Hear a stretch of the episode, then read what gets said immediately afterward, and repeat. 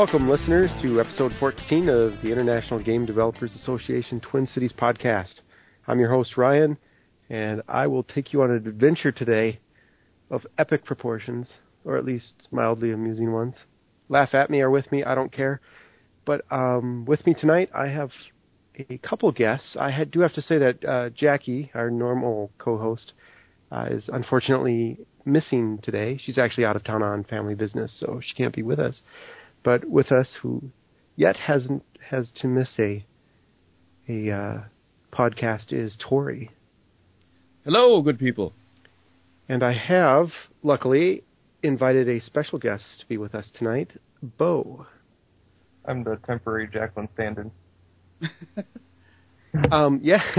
so welcome to the podcast, Bo. Um, Thank you. A quick introduction. I'll just say that uh, Bo has done the website for the IGDA, uh, Twin Cities, and um, and it it looks nice. It does look nice. I gotta say. Yeah, and I, I know you were doing some work on it recently. I don't know if you pushed those changes out yet. Uh, no, we're still working on some more updates to add a bit more of a community aspect to it. So Okay. So if anybody has suggestions or anything, they'll probably it'd be best to send them your way. yeah, that would definitely be Or money. information. Or money. or money. Yeah, of course. Sure, send that in. All right. Well, we well, Bo, um, cash. Make my company. start your own company. Yeah, Oh, it's I would gonna be called Cash. Yeah, give me your money. That's what I do. um, well, Bo, we normally start out with uh, like what we've been doing or playing, and I'm going to put Tori in the hot seat first and see what he's been up to because I know that uh, he had to miss the the the recent social gathering we had, which we'll talk about in a bit. But um, you had missed the the February meeting too, didn't you, Tori? Uh, no, no, you were there. I'm sorry. Yeah, you were standing up there next to me. But uh, Yeah, I did miss the social though, definitely, unfortunately. So- but uh, well, what's been keeping you busy? well, okay, it's it's kind of crazy and exciting and nerve wracking all at the same time.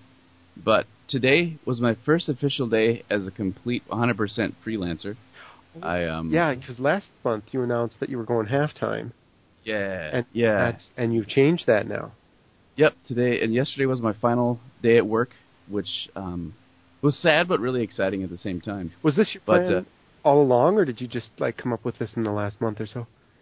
No, I was I was gonna try to stay part time, Okay. um, but it was it was just so hectic um, because it's so basically the the the ba- the main gig I have right now is a Spanish gig, um, and basically it's a company called CAD Learning, and they have they do AutoCAD videos or they do other stuff for Autodesk as well. Um, but I'm overdubbing English videos for AutoCAD in Spanish, and so they have this long line and it's lots of hours. Yeah, did you say it uh, was like 40 bazillion hours of audio you have to record? Yeah, so the the first one's somewhere between 35 to 40. I'm almost done with that finally, and then there's another 40, and then there's one that's like 90. It's coming up after that. Um, so, and it it, uh, it it pays well enough that I was able to quit my um, my day job, which was Yeah, that's awesome. That's like Yeah. 170 bazillion hours. yeah, it's a lot of hours. Dang. and And just, so just get paid a dollar an hour, you'd be making a hundred bazillion dollars. so you know it's it's kind of nerve rattling because I've never done something like this before, but it, it it's just it's so many hours that I I you know I was like you know hey it's my dream to work from home doing audio. I just got to do it. So luckily my wife um, supported me in this crazy move and so I took it That's, and that's awesome, so man. yeah She does, so- she does she have a full time gig too? yeah she works for Target. Oh, okay. So- she, so- all right. She probably got the the health side stuff and all that. through yes Her. Okay. exactly Yeah, that's one of the. You know, I would love to to go freelance as well, but um, my wife doesn't work, so it puts that that uh, health stuff in a bit of a bind. sure yeah I was gonna say that's even So- thing I'm looking for as far as web design is possibly moving into a freelance sort of halftime thing. Oh, sure, yeah. So yeah, you just you just got to start. I, I I've been doing kind of freelance stuff for probably four or five years, and then just slowly picked up clients, and then this one found me randomly on the internet somehow. So um, Right. it's strange that that stuff happens, but I'm also still working on two video games uh, for two video game studios, and starting in April 2nd, I'll be teaching game audio at uh, IPR in Minneapolis. So it's kind of just a crazy deluge of stuff here. Um, what's IPR? Oh, the uh, Institute of Production and Recording Okay, in Minneapolis there. So I'm super pumped about that. that's cool. Game audio. That's really cool. Yeah. So, um, yeah, a lot of exciting things, and I've, I just got to say I'm super lucky and thank everybody that helped me land this stuff. So Yeah, awesome. Thanks. You should you should um plan on a presentation at some point for like a summary of game audio best practices or something like that. I think that'd Absolutely. be I think that'd be really interesting. yeah, absolutely, and I'm going to be learning a lot too. that's one of the, you know, that's one of those things of teaching. You end up learning so much when you're trying to teach something. Oh so yeah. Well, you know, really I've mentioned it on the podcast before about me doing the the extension classes for kids with yeah, yeah, Yeah, that's that's what's been with me too. Is, is I'm learning. It, it turns out the skills you need is, at least in my opinion, aren't necessarily knowledge of the subject. It's with when it comes to kids anyway. It's the ability to control them, Sure. Oh yeah, or you know, have them. Um, I guess control isn't right, but to be an authority figure and and and keep them in line. yeah. So I, I, can don't imagine. think you'll have that same problem, but maybe on a different level.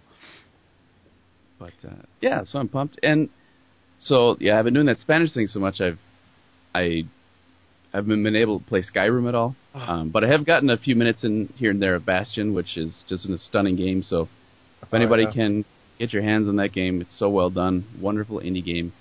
Uh, I know that yeah. Bo likes it a lot. Oh yeah. And I, I- and I, I, I have to imagine that you really like it, Tori, because the sound in that is pretty neat. Just the way Oh, they did all the, the dialogue and stuff. The Never, narration. Yep, never hear the same thing twice, really.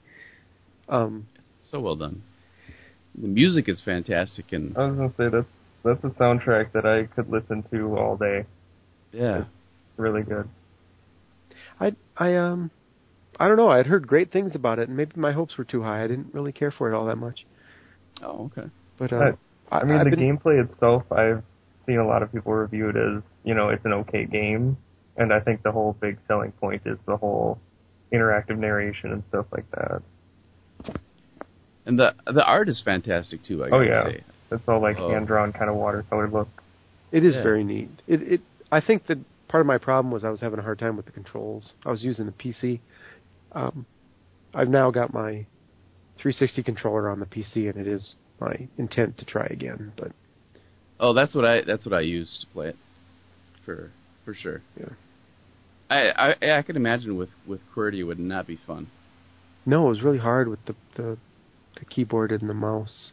I had a real hard time with that. Anyway, other than ris- uh, ripping on Bastion, um, uh, how about you, Bo? What you been up to? Uh, well, partially I've been uh, working on a concept for a game that I've actually been working on for some time. I'm mostly a web guy, but I also kind of hobby game make too. So I'm actually looking at putting it onto Kickstarter, hopefully within the next month. I'm kind of trying to polish the presentation before it goes, and then I'm mostly outside of that, just playing games. The most recent ones are like uh, Rayman Origins. I just picked that one up, which is a pretty awesome game. And then uh, Killzone 3, the multiplayer. They released that on PlayStation Network for fifteen dollars. So Just the multiplayer of it? Yeah, they kind of stripped out the single player and then they released the multiplayer for fifteen bucks. And Oh, interesting. yeah, it's Huh. really nice. Um, well, before we go off on your games a bit, I wanted to ask you about the, the Kickstarter thing. Um, Yeah. So, so your idea of the Kickstarter, how are you approaching it? You've got like a, uh, Well, I've got. Uh, I'm kind of basing off of a, a presentation that happened in the IGDA uh, with Kanipi Games. Uh, right, offhand, I can't Yep. Yeah, Chris. Uh, and his game Imagine Me, and essentially what he did was he released his game design doc onto Kickstarter, and then came up with a small intro video and stuff, and managed to drum up enough support for for the game creation. So I'm kind Yeah. of trying to follow suit. Okay. Uh, I've noticed a lot of people that have the game projects kind of have that thing where it's like intro to the video and themselves and all that. So yeah, that's cool. Yeah, I, I'm, I, I know. I mean, me and you on the side have talked Kickstarter quite a bit because Mhm. of, you know, your efforts at least uh, with this or attempting to do this, and me yeah. with um, eventually hoping with the Minitron to to, to start up a Kickstarter. Uh, Yeah, and Yeah, I. I think the Minitron could work really well on that. It's a seems right along the lines of what they'd be looking for. Yeah. Yeah, definitely. Um, well, I guess you know I know one other thing, Bo, you've been working on is actually the the Minitron website. So, and I have to say thank you for that. Uh, Um, not, not a problem. It's fun to work on. Yep. So Minitron.com is now live. Um, And it looks all schnazzy. yeah, it's it's it's got like words and colors. It's pretty neat. So website, words and colors. Yep. So official announcement will be coming very soon, um, probably before this podcast actually is is is released. But um, Does that make this a time traveling podcast? yes, to the It is from the future. boy. Now you got my brain all goofed up. uh, Yes. Sorry, I'll try and avoid the tangents of time travel. Uh, I'm a sucker for time travel. Uh, yeah. So Minitron is coming. That's probably all the website will say when you see it. But, um, my hopes is to get a get a Kickstarter there to help help fund the um, computer equipment that needs to go into it to run it, and the hard and the hardware investment I've already put into it. That So- perfect idea. So I guess that that I mean, did did you have any other games you wanted to talk about before I go into what I've been up to? Um, mostly just kind of wanted to hit on Rayman Origins quick. Uh, Okay. Just because that was a really awesome kind of family game I got. Uh, it's it's retail, but they were originally going to release it as a downloadable game, so it's actually only thirty bucks retail. And it's uh, for PlayStation. We I think it's on everything, but just a really well done game, and I love the art, animation, and music for that one as well. It's called Rayman Origins. Rayman Origins. They took like a side-scrolling kind of cartoon approach to it, and it's Okay. it's sort of like the Super Mario Brothers on Wii, where you can have up to four player co-op at once going through a level. Oh. So then everyone's kind of running around, jumping, and trying to collect stuff at the same time. But I got it and uh, I actually played it with my wife for a little bit, and she loves the game as well. It's, it's really well done. Very cool. That's cool. So Yeah, now so- they can now they can give me my money for advertising for them. Oh, weird. this is that game from. From I'm looking at a picture of it. They were talking about it at in in uh, the last time I had seen it was E3 Oh yeah, last year. So, okay, I'll have to try it. I mean, I'm looking for stuff to play with my kids. yeah, it's really fun. They actually have downloadable demo on most consoles, and like I said, it's a really fun family game. Wonder if they have It's just a classic old school style platformer. Wonder if it's actually any good on Wii. I have not tried it, but I know actually it is available for rental in red boxes for Wii. Okay. Rentals. I know rentals, right? Who does that? Oh, I think they're great. It's just I. It's just so much easier just to buy it for ten bucks and yeah, have it shipped if you can find it for ten bucks. I'm not. I'm not sure what I can find it for, but I was gonna say, like I said, I picked it up new for thirty bucks, and it's retail PlayStation game for thirty bucks. It can't beat that. right. So okay, um, PlayStation Three. Tori, you don't have a PlayStation Three, do you? I don't. Okay. no. Um, Bo, since you do, um, did you ever use the the PlayStation Home stuff? I did. Uh, I went to it once or twice since they kind of updated their new zone, and it's it's okay, but I don't really like the quality of playing the games that are on there. Okay. I guess Yeah, I, like I I really have no idea what it's like, but Eh, well, essentially they turned it into a little town. Like you get, you create your ca- characters, which their character maker. No matter how you make your character, it looks really creepy. yeah. I don't know why, but it's just something with the dimensions or something, maybe too realistic. But uh, then you run around this town, you can interact with other people in there and stuff, and then there's mini games all around you can play. And they're starting to tout like some kind of bigger, more fully fledged freemium kind of games, where you can pay, you can play them. Otherwise, you can buy equipment through PlayStation Home and play more. Okay. But Well, I know they have their like arcade, or you can buy arcade systems for your room or something like that. Yeah, it, it's just the mini games are. The concepts are good, but the execution's not so solid because it's not really an actual gaming platform kind of thing. Okay. Yeah. Cool. Well, um, thanks for that. No, no, not a problem. So I guess uh, I'll, um, as I mentioned before, I've been doing the the Minitron a little bit. Um, but th- I guess the the main thing in in my last month is me and my uh, one of my best friends. We started making a game together. So he came up with this idea. He really likes the like on his phone. He really likes those running games, like Bit Trip Runner or Canabalt or the one he's into now. It's Oh, called yeah. Zombie Dash. But I mean, there's there's dozens of of games of that style, right? Has he tried Jetpack Joyride? I it's not on Android yet, Ah, so Yeah. no, I have not. I've searched for it numerous times. yeah. Even I just gotta say, if if you're playing Zombie Dash, play Monster Dash because Zombie Dash ripped off Monster Dash, and Monster Dash is better. It really. I will I will tell him that. Monster Dash was actually done by Half Bricks Games, which Yeah. did Jetpack Joyride. Oh, okay. Interesting. Yeah, he he enjoys uh, Zombie Dash. But okay, so regardless, his he he pitched me a couple ideas. Like, what do you think of these ideas I've had? And the one that he pitched me two. One of them I thought was really great, but um, s- scientifically programming wise, I didn't know how to do it, and so I ended up like spending a week researching how to do fluid water and stuff, and Mm. and um so when I finally dropped that, came back to this one. It's um I call it Fireman Bill. It's my friend Bill, and he didn't have a name for it. And so what it is is is you'll play as a fireman, and you're running you know, Canabalt or or Bit Trip Runner style, right? And there's there'll be water where you can get wet, and um, there'll be fire. So if you're wet, you can run through the fire. Um, if you're not wet, you'll burn to death, right? And um, you'll also have a fire extinguisher which you can use to put out fire. So that's that's the concept. Cool. So That's kind of cool, like the different mixing of elements and stuff. yeah, I mean, well, you know, it's fun. It's it's we're we're trying it. So I built a prototype, and we were we, uh, he came over uh, recently, and we uh were you know experimenting with the speed and the jumping and the.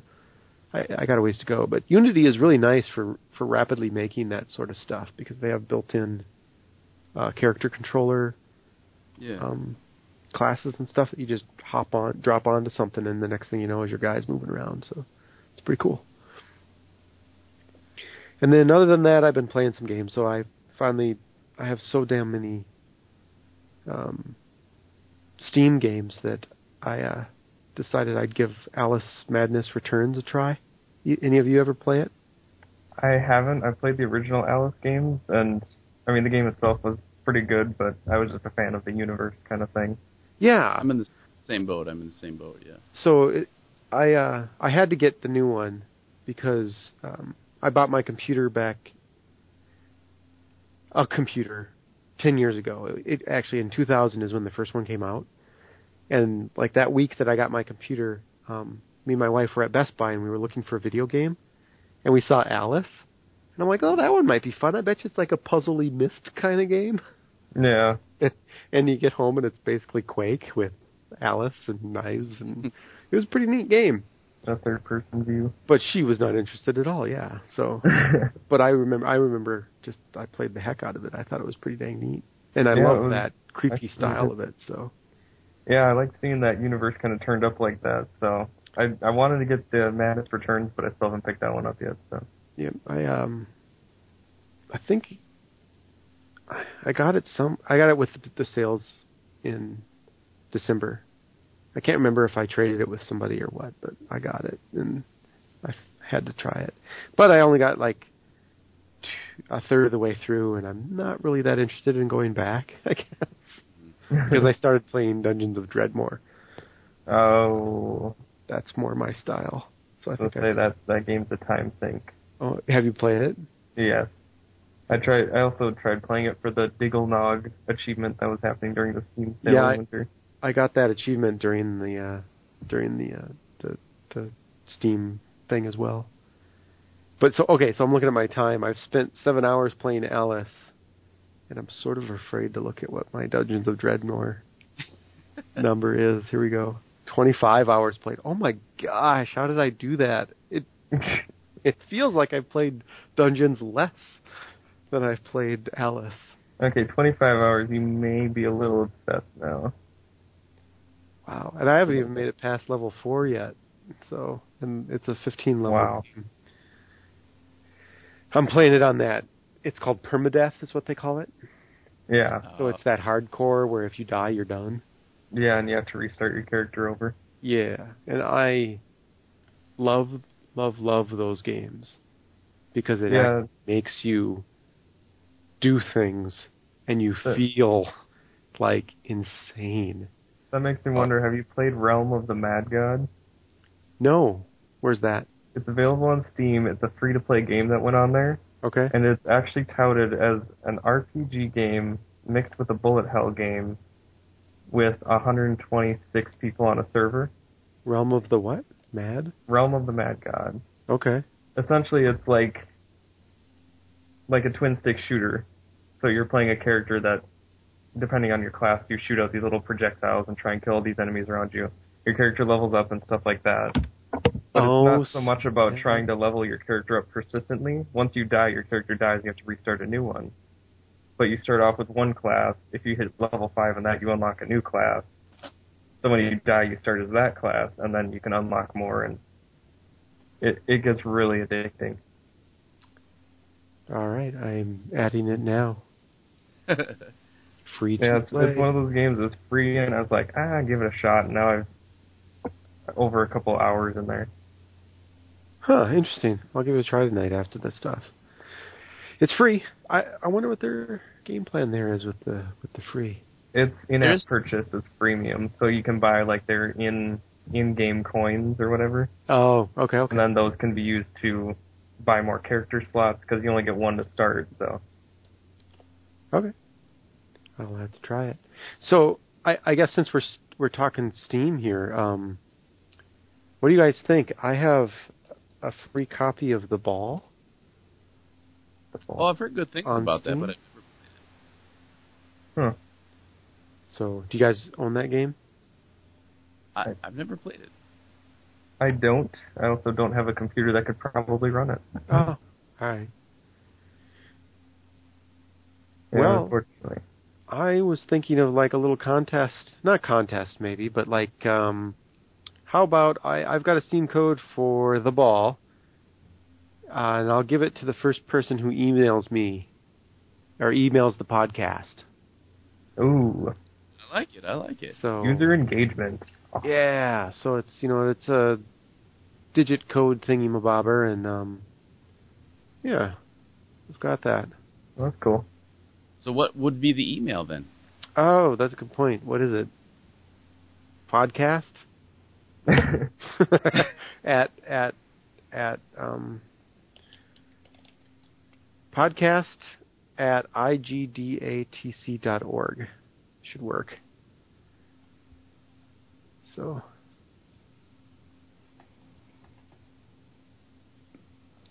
all right. I like it. That's a really cool idea, actually. Yeah, I've got it. more. Yeah, well, I, I've got more codes for other games actually.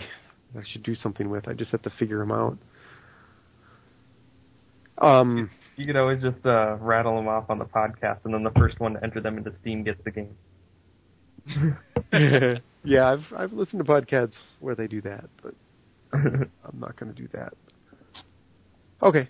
Um, well, I, being that um, last month's podcast we didn't really cover it all that much, I thought it'd be good to take this opportunity to talk a little bit about uh, the Global Game Jam and what it's about and stuff. So, um, do you guys know what a what a game jam is? Of course you do. Anybody? Yes. are, are you asking us?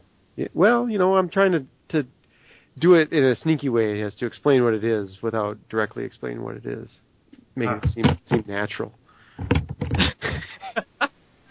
How, how's that working out? Well, you guys know. Uh, well, yes, I, I do know what a game jam is. It's uh, essentially just a kind of a big collaborative event where people get together to create games, mostly for the heck of it, unless it's an actual competition. Yep. So in this case, yeah, game game jam is uh, you know people come together to make games, video games, non-digital games like board games, doesn't matter. and they um, you know, you do rapid prototypes, design talks, that sort of thing. And um, so the global game jam is where they do that, but they um, it's like a jam of jams in a way. So across the country, the world, is they sponsor a weekend where um, they give a theme and everything to people, and then all these different groups go off and they jam at the same time. So the Global Game Jam 2012 happened uh, the weekend of January 27th, and um, it's it is uh, an event sponsored by and and designed by I believe the International Game Developers Association. So yeah, I've I've heard that the the IGDA actually has a lot of connections to it. I didn't realize that before I started. Yeah, me either. I thought it was like like a community run kind of thing, but and also uh you mentioned board games and stuff. I didn't realize that there were actually so many alternative games like that too. I kind of at first thought it was all like a a video game based thing, but apparently people were saying there was even uh like just reality games like games that people would play without boards or anything like that. Just Oh, Yeah, I anything goes kind of thing. yeah, that's cool.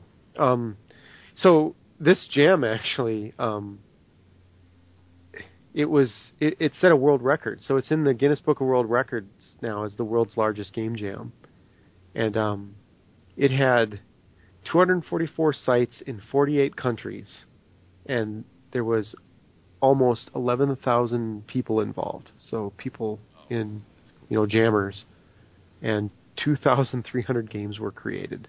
And I and I know um, because uh, I know that Martin is really into the board game scene, or you know cards, boards, that that sort of stuff. There was Yeah. over there was over a hundred games of that tabletop variety. So that's Yeah. a pretty impressive impressive percentage actually of that, I think. uh, absolutely. So What I found really impressive was the fact that uh like 10 minutes before the theme was announced for this thing, me and uh, uh Ryan Schaefer were actually trying to figure out what it was. You could not find anywhere people talking about what the theme was before it was announced. Oh wow. I think that was actually quite a testament to the There's no spirit of the thing. Yeah. you're saying even though it was like announced in Australia ahead of of Yeah, where 'cause our site was, like- yeah. uh, New Zealand was like the first country to start, so we were actually like a number of hours behind them, but uh, you, you couldn't find information on it anywhere. It was Yeah. crazy. They weren't letting it go. Yeah, I was surprised actually. The theme being the uh, Aurora Boreas, Or Ouroboros? I, I don't. Know. A snake biting its own tail. Yeah. but anyway, um, our site, which um, big kudos to the Nerdery for hosting us because you know that's like a huge positive for us is to have you know Not only hosting, but I think they uh paid for food for two days, didn't they? Did- They yeah they got us dinners each day. That was they they did us very good. Yeah. That's for sure. Um, big appreciation there, and I can't uh, remember who said it, but it's because of them that that it really did make it extremely positive. Because It, it did, because otherwise it sounded like the plan before they confirmed us was that we were going to be different locations, different times. We might not have open access to a place for the whole time, and they really pulled through and made it happen. So yeah, um, and because of that, a lot of great results out of it for us. There, our our our group, we had 27 people, and 11 games came out of the out of the event. So uh, that's I impressive. that was kind of cool how it all worked. They did too is they didn't even just donate the place and obviously the electricity and all that stuff, but they donated the people to be there to uh, make sure we could get in and out, and well, obviously make sure we didn't trash the place. But I mean, they actually had people that stayed on over the overnights and during the day, which is they vol- so they volunteered staff as well as food and money, and so there's just incredible generosity from them. Yep. Well, that and the staff that stayed overnight, it's, they never were irritated or anything. They were Yeah. really cool people. It were just awesome. place. Absolutely. Yep. Absolutely. So, yep. Um, I, I thought anybody that I've mentioned, you know, the the game global game jam too, that they've asked me two questions, and and generally it's it's been why, why do you do it, and is it a contest? So I'm going to ask you guys why why you were involved. Why do it? Um, I guess why not? Uh. I mean, if you're actually serious about getting into building and designing games, the best way everyone says is just dive in and start doing it. So it's a competition where I mean, there were a lot of people there that didn't even have the strongest skills in game design. They were just interested in that that gave them the courage to go there, and they ended up being part of a team that put out a game. So Yeah. Yeah, and I was. th- Then this was obviously before I had a really a chance to be able to go freelance, of course. But I was just dying for a chance to be able to work full time on a game for essentially, you know, three days in a row. Because I mean that's, that's my passion, and so just that the chance to be able to do that with like-minded people was just something I couldn't pass up. Yeah. Well, you were also helping pretty much every team because you were doing a lot of sounds, weren't you? yeah, it was it was it was just great fun to be you know collaborating with just so many people that dug games so much, and I just I just wanted to be part of that environment. And uh, yeah, It's kind of A lot bummed of you you camped out in that room because you were kind of out of the the main Yeah. the main area there. yeah, it's it's such a audio is such a hard beast. Yes. No, I know exactly why it's good. Yeah, me and Ryan were going to set up um, in the auditorium, and then I'm like, you know what? I don't want to do that. I want to be near everybody because that's Yeah. the Yeah. point. So uh, Well, I ended up moving out into the kitchen space that was next to the starting room that we were in, and it was it was still enough people around there, so it didn't feel like we were ostracized or anything. Yep. So yeah, I, I would agree with both of you as th- the reason. Um, in my case, it, it's exactly that. The, the the the what Tori had said is that ability to actually just 100% time focus on it and just it. I was super excited for that because like you know having a day job and a family and you know a lot of these other obligations, it's really hard to take you know the two hours a night and be really re- productive with them. Oh yeah, I understand that completely. so you hop little little tiny hops and it's really hard to get momentum going with those little hops. And also like find time to relax as Yeah. well.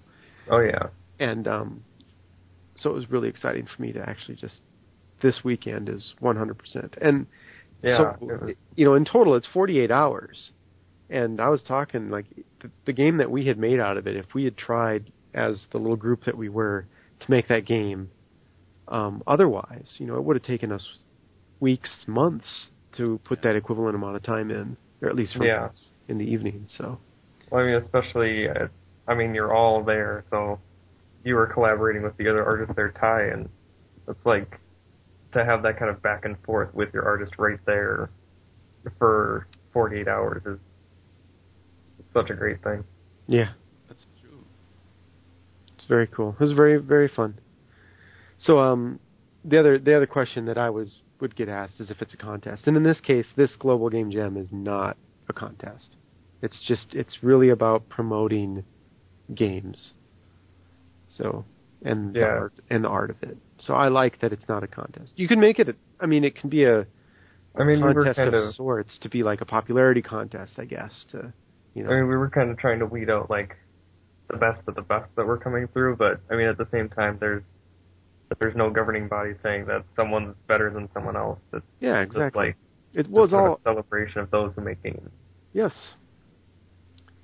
So um, the February meeting, which was um, a great meeting, was it's everybody that had participated in the jam came in and gave a little presentation of their game they designed at, to the group, which was really great. It was really neat to see, you know, having been at the jam, you know, and experienced them in their development process and the pitch and everything else it was really neat to see them talk about kind of a postmortem of of their games. So Yeah, it was a, a fun experience as well. yeah, yours was really neat, Bo, because uh, um, who was the gentleman that you worked with?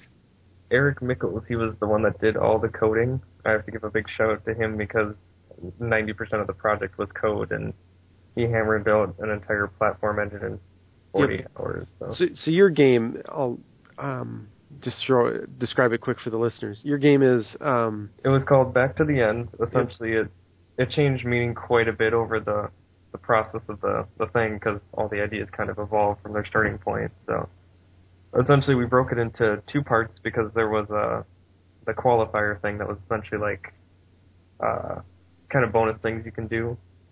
Uh, again, they don't really count for anything, but one of them was to have a casual player and a hardcore player, and to have them playing the game in different ways. Uh, so essentially, we had one person that was playing a platform game. Uh, they were running around this temple trying to collect gems and stuff. This other person was actually playing the most casual thing we could think of, which was a Facebook interface. so they're seeing a stream of posts based off of events that are happening in the platformer, and they can like click to respond to those and see the events coming through. And then when they click to respond to those, that affects the gameplay in the platformer. So at the time of the demo, we had uh, the ability to spawn pigs and make the player jump through the Facebook interface. Yep. So, what was neat about it is that um, you when, when you guys presented, you actually were running that on the, the local network there, and so I lo- I logged in and I was playing yeah. in my seat, running around in the platformer, and as I jumped or collected a coin or whatever, it would show up on your face Facebook interface. yeah, that was, that was that was actually technically a bug because of the the I/O thing that we're using was actually connected to Flash. It's called Player I/O, uh-huh. and essentially it was the way it was working was everyone that was playing the platformer game was affecting everyone that was playing the Facebook game. There was no like one to one pairing. I didn't think there was supposed to be, honestly. No, and that actually almost turned out to be uh, something that, that caught interest more than if it was just one on one. Yeah, I thought that was uh, playing with each other. I it, thought it, that was a, a design on purpose thing. Yeah, I thought that was no, awesome. It was, it was actually kind of a an accident, but it it did get some responses for that. So well, it was really exciting for me to sit in the back of the room and I'm just playing and I collected a coin and then up on the Facebook thing, you so and so has collected a coin, and then I jump, so and so has jumped. yeah, it was it was good. It was an interesting concept. We, I mean, we didn't get too far with it because, like I said, we were building everything from scratch, but I was still proud of what we came away with. So it was a fun experience. Absolutely, and you know, I don't think I've ever really seen anything quite like that. So that I think that's that's a huge kudos to you guys for for pulling something like that off. Well, the nice thing is, uh, I mean, through this event, I'd never met Eric before. He just showed some general interest in the concept that I had, and it kind of spiraled into a team from there. And now we're actually talking outside of this uh, about that same game of looking at improving it and turning it into an actual full fledged thing. So, right on. Cool. Yeah, it's amazing. You get you get some minds together, bash them together, and what they come up with is just always like better than you do on your own by so much more. Uh, so cool. Yeah, and I I would not have been able to do half of the work if I hadn't run into Eric because he was a, a whiz at flash coding. So he ended yeah, up doing a lot of the engine work and stuff. Yeah, it was a very cool weekend. I was actually sort of surprised at the number of people that that went and made like just individual games. I mean, yeah, there was uh that one that was the Snake Gardens or Garden Bros. Yep. Yes, Garden Bros. That yeah, was, that was uh by Andre. That game yeah, is I, very cool looking. It's got some art yeah. to it for being so Yeah, he was just very plugging neat. away on that the whole time, just mm-hmm. while yep. I was just plodding away, and he came away with something awesome. Yep, Chris uh, uh, Kanifi from Kanifi, uh, Kanifi Games. He uh, he did his own a little flash platformer. Pretty solid little platformer actually. He didn't get as much in there as he wanted, but it actually plays pretty decently. Yeah, he. I mean, his main focus was on making the platform handle like it should, and he came away with something that really does handle well. Yeah, it was. Then there was, was uh, Proto Bros. Proto Bros, I love. Um, that was one that came away. I I was amazed at the quality of that when it came away with that one. So. So yeah, so I'll, I'll spin that a little bit because uh, Zachary Johnson, he's presented um, a couple times at the at the uh, at, at the, the IGDA me- meetings.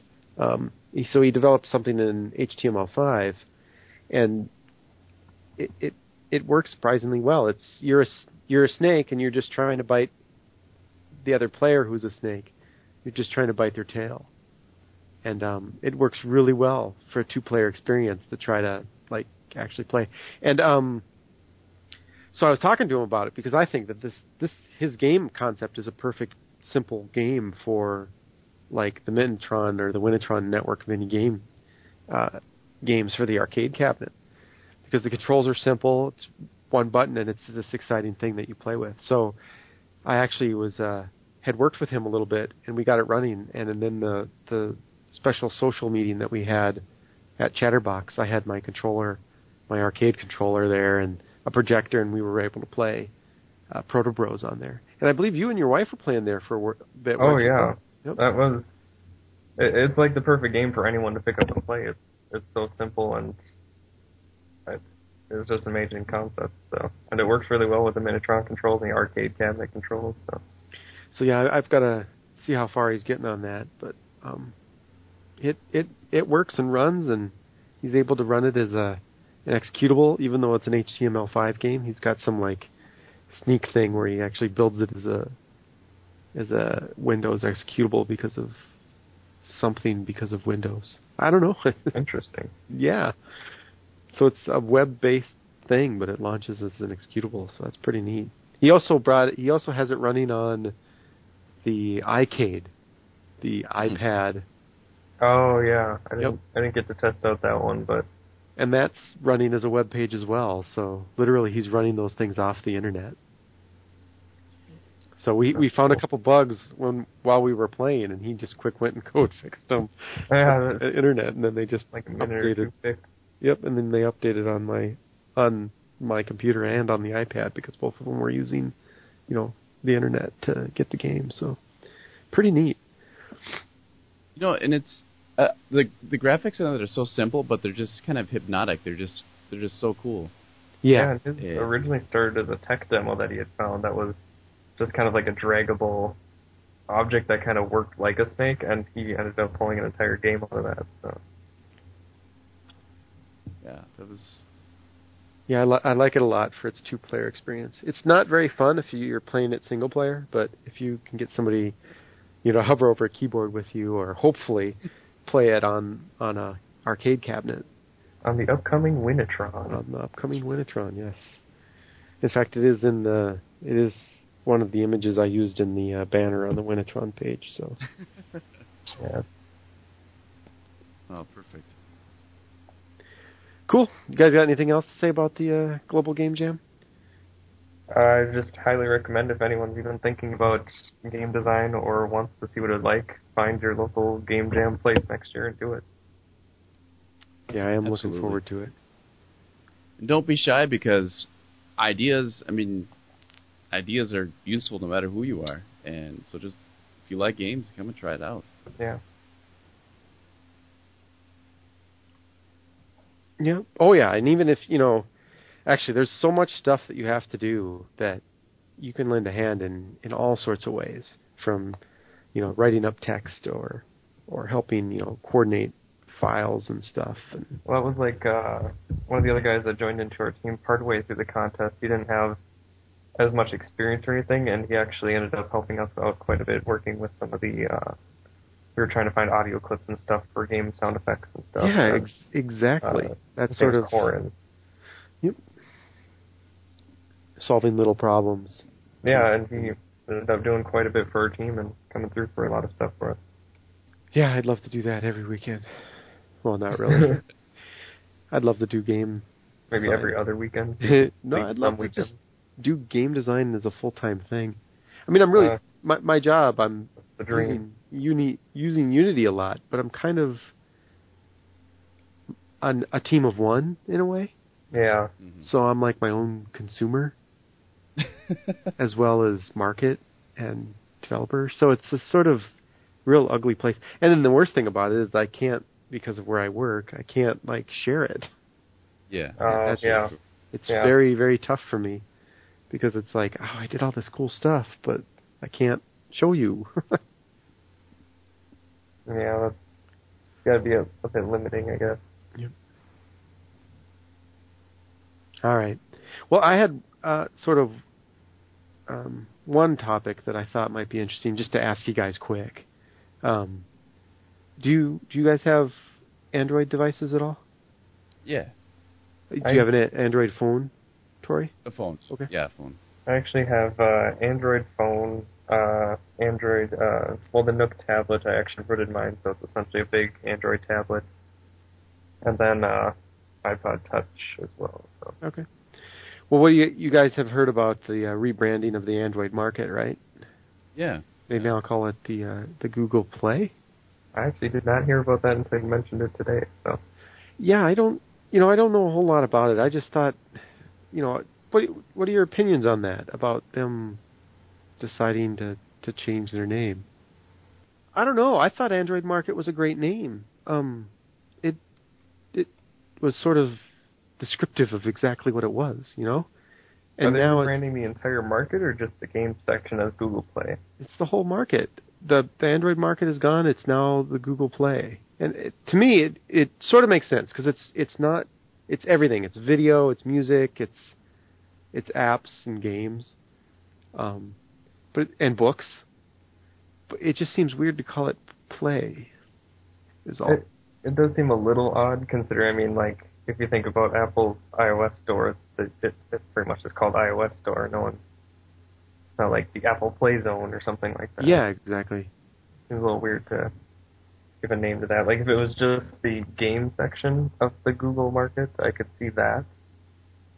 Because then, I mean, competing Right, yeah. Apple has the Well, the only logic I could put to it is that you play movies and you play music and you play games. So, mm, maybe. I'm just thinking of also like if I download a uh, like a web browser or something extension, it, I don't really play a web browser. Yeah, exactly. Well, I I I used the example of um, oh, quick, let me. I'm going to play my cal- calculator.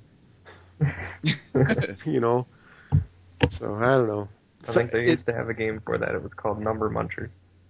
Yeah.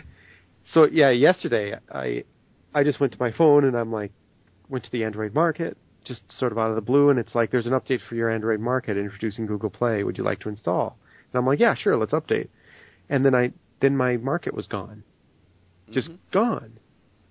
And I'm looking at my phone and I'm like where did my market go? My shortcut is gone. It's not under market anymore. And I'm looking and I have a lot of stuff on my phone and just happened to see, you know, Google Play, a new icon, and I'm like, oh, okay, that's weird. That's kind of strange that they would take that route for it too. Because that could confuse a lot of people if they're used to their market being somewhere and now Google's removed that and put something else there. Yeah, yeah, Well, you know, I'm I'm wondering if, if part of it was sort of an intentional way of because I think, uh, especially like uh, this kind of iOS kind of has looked down traditionally on the Google market as kind of this kind of the junky, I don't know, cousin or something like that.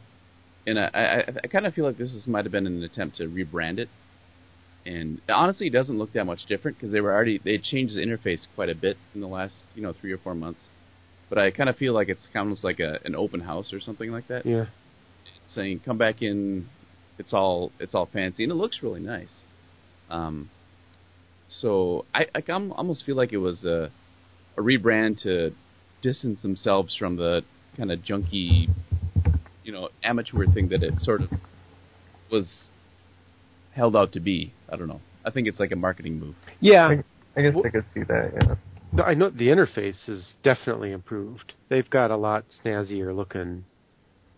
Um, like a, it's not as um, engineer interfacey. sure yeah It's kind of more um, shiny. I was Yeah, gonna say, yeah, even yeah. even right now, I'm just quick checking out their website, and even that looks like they've done a whole overhaul on that. And it looks a lot more trying to make it kind of polished looking. Yeah, it looks Yeah. great. the the only thing I miss is is I, I miss seeing the little Android because I, uh, I mean it's you know to me that kind of defines the the platform. So if they could have had like a little and a little droid behind the play button that would have the play symbol that would have probably helped me a little bit. Just because I don't know, I see that and I think Android and I think that little Android is such a great piece of pop art. Yeah, it looks more like they've gone with this kind of uh, four color triangle thing. Yeah, Yeah. but uh, it's I guess it, it'll see if it if it plays well for them. Oh God, that was terrible. If it plays. That was not- wait, wait. oh, an no pun pun. intended. Yeah. that uh, that that must have been some kind of subconscious pun demon that I have stuck in me or something. It's funny, yeah. I'm looking at the the top paid games in the Android market right now, and uh, I can't. let's see how many are there here. One, two, three, four. So there's 24 listed on the front page, and I own. Um, I don't own six of them. So I was gonna say I'm I'm clicking through them, and unfortunately, uh, apparently both of my devices don't support games like Dead Space, Nova 2. A couple of games actually. Yeah, I, um, I, I try, I. So the one of the things that's going on is they're doing good deals on games. You know, they got some uh, sales going on. So like Shadowgun, World of Goo, um, Osmos, Dead Space, Dead Dead Space. Yep. Um, Nova 2. Nova 2, Zookeeper.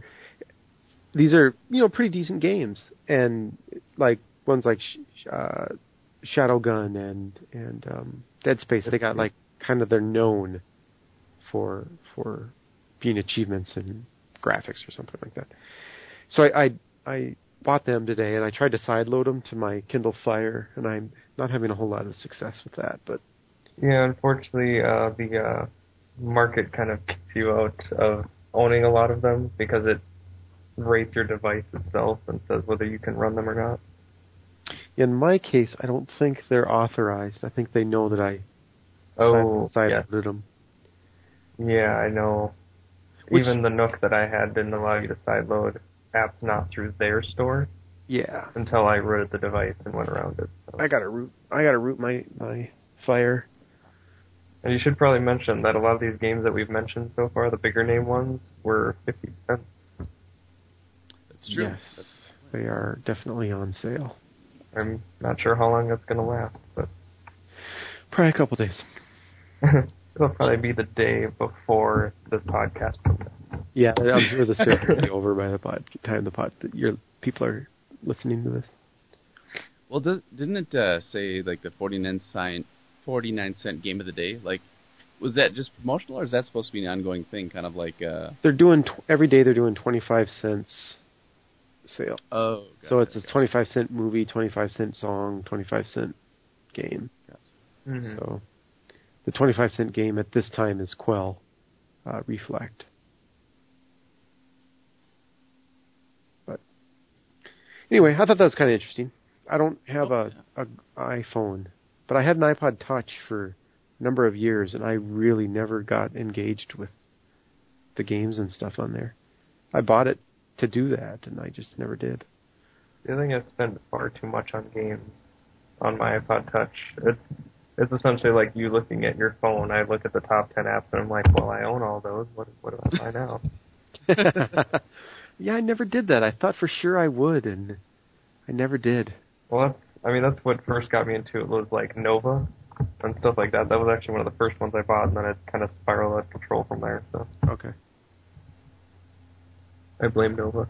How did you get Nova though? Because Nova was Nova was actually a flagship for the iOS store. Was it? I thought. Yeah, Oh, it actually came out there first. Uh, Nova Yeah, okay. 2 was on there. It was the first one that was like uh it's a portable version of Halo. yeah, right. Okay, and then well, here's here's what they they actually were out on Android, but they had their own. Um, you couldn't purchase it through the Android market. Oh, You had to go to their website to do it. interesting. Yeah, and I don't understand that at all. But because um, me and Battery Powered Games, we made Deadly Chambers, and it's a you know first person, third person shooter. Nova was one of our primary uh, competitors at the time, Oh, okay. and we weren't worried at all, even though it was a better game. Uh, not worried because nobody knew about it. Because it, anybody looking casually at their phone for games like that, they'd never find it ever. Yeah. Yeah, I know. I mean, the only time I heard about it was when it was coming out for the iOS. So Yeah. Hmm. Were they just trying to avoid the the market uh, percentage cut or something like that? I don't think so. I think that it might have been something to do with um, Apple. oh, Apple getting their clutches into them. I, that's my assumption, but I don't know for sure. I don't know for sure. Anyway, all right. Um, now's the time on the podcast where we should talk about next month's meeting. what is happening next month? I uh, so I I'm going to give Zach some kudos here because he's actually at GDC and he managed to publish what's happening next month and make a make a uh, an Eventbrite event and everything. So um, next month's meeting we're going to have a member project, a a sort of like a round table where we just talk about interesting things, and then and also a demo of uh, something. So uh, first off, the member project is some students from the Minnesota School of Business, uh, the game design school there. So they have a project called Tag. So they'll be presenting that. It was, uh, I believe, C++ using uh, the uh, Dark GDK. The GDC recap. Um, this happens basically every year with with Zach um, and GDC. Is that just sort of you know if you, you found anything interesting or or something, bring it to the meeting and we just sort of talk about it. So Zach will probably have a whole bunch of interesting, like, hey, look at this stuff. Um, Yeah, I'm looking forward to that. yep, and and this year actually Zach's going, so he's there now. So I'm sure he'll come back with even some some good stories and stuff. So And a nice smug look on his face. yeah, yeah, satisfied if we, if we can get him down from his high. And then the uh, there's a thing called the uh, the 3D virtual tabletop, which apparently is um, it's a, a I believe it's a company, a local company called Warp the Form, and um, so the the 3D virtual tabletop or the 3D VT, it's its intent it's to be multiplayer 3D gaming that helps you play um, tabletop games with people um, through the internet. So it's kind of like this virtual, let's play a tabletop game through an interface. So I'm not. We'll we'll find out more about it, but it looks like it's sort of like um almost like a playground where you can, you know, you just get together with like people and and then you make up the rules and stuff. So And it kind of almost sounds like a mixture of like the the Microsoft Surface tables, but then they keep talking about the 3D virtual thing. So I'm, I'm going to be really interested to see what it is because I I guess I'm not getting the full idea from the description. yeah, see, I thought that too. I'm pretty sure it's got nothing to do with like a, a literally um a tabletop like the Surface or something like that.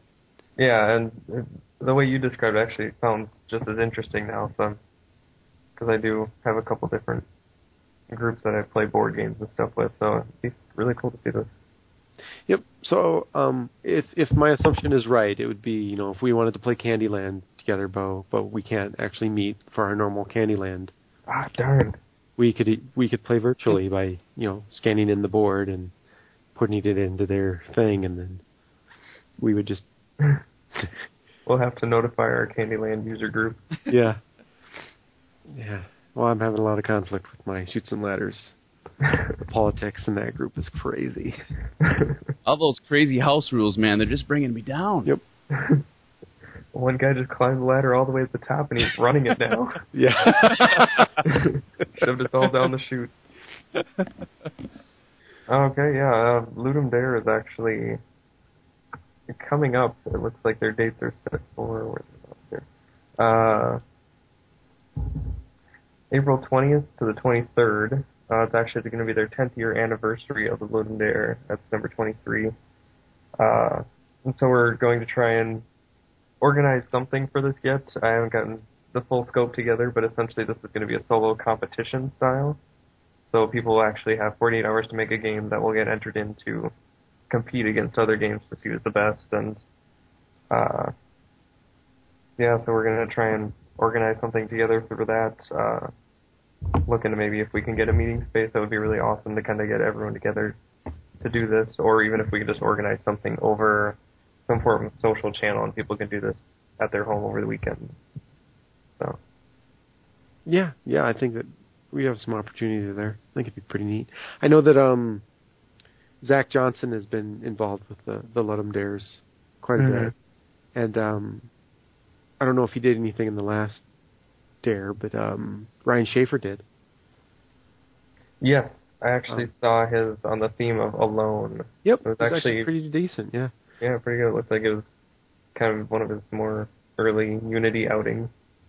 Yeah, so he he uh he did that over the weekend. That that dare was going on. He's just like, "Hey, try this out," and I'm like, "Hey, that's pretty neat. Actually, it worked out really well." Yeah, seeing the final one playing through that was actually pretty cool. Cool. Yeah, I think it'd be nice to organize something like that. The the it'd be Yeah, really great if if over that weekend there could be like a scheduled, "Hey, let's get together."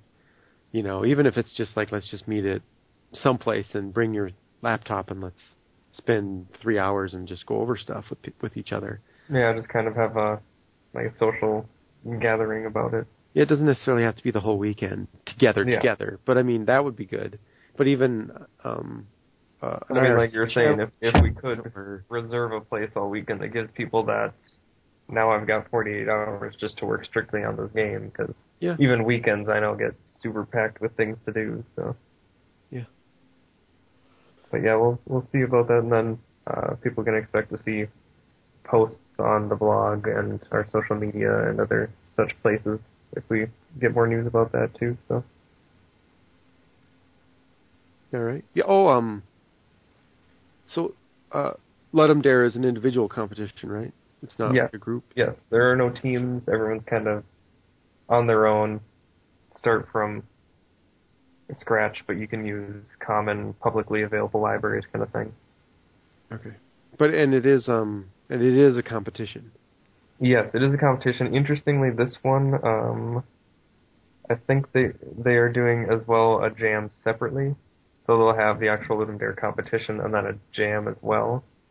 So if you want to put your game into the jam but not have it ranked against other people, Oh, okay. Yep. I, I'm not. I had looked into a little bit about how the ranking happens. I'm not sure exactly.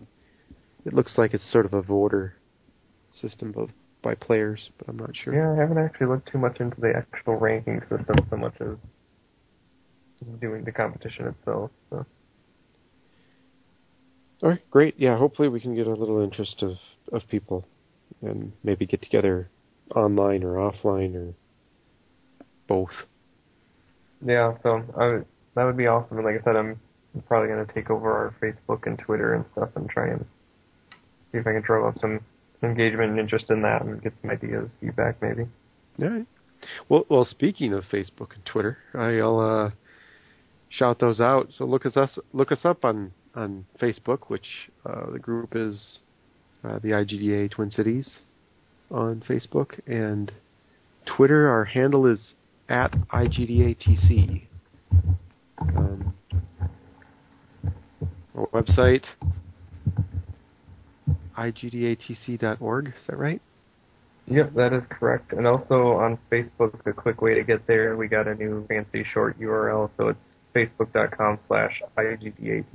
Oh, excellent. Yep. Oh, cool. So now we're all fancy. And we got a timeline layout, so we are living the high life. wow, I don't even have one of those yet. I was gonna say I picked out the the header image. It's actually one from the nerdery. The one with Oh, the nice. The uh, Rubik's cube in the shape of Pac-Man and the ghosts and Donkey Kong. Alrighty. Well, thanks, gentlemen, for for being with me tonight. Uh, not a Oh, problem. thank you. Uh, Glad to be a guest. Yeah, thanks Yeah. for covering there, Bo. Absolutely, and uh, you know when you do your Kickstarter, it might be cool uh, to shoot a little mention out to or something like that. Yeah, I'll definitely have to come back and do uh, more in depth once I actually get that kicked out the door. Uh, Yeah. See if it actually flies or not. It sounds very cool. Absolutely. All right. With that comes to a close episode 14 of the epic adventure I promised. Yep, thanks for listening. Yeah. Have a good evening, folks.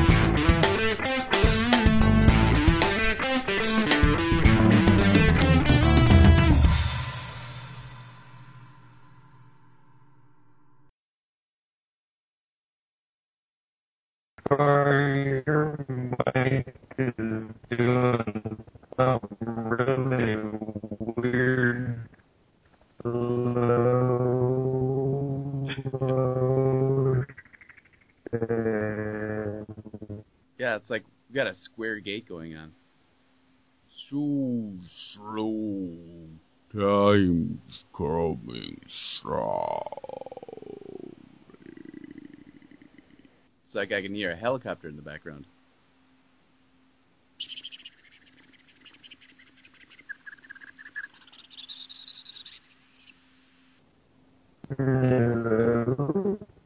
I, I, I, I'm. go ahead. Oh, go ahead. Go ahead, Bo.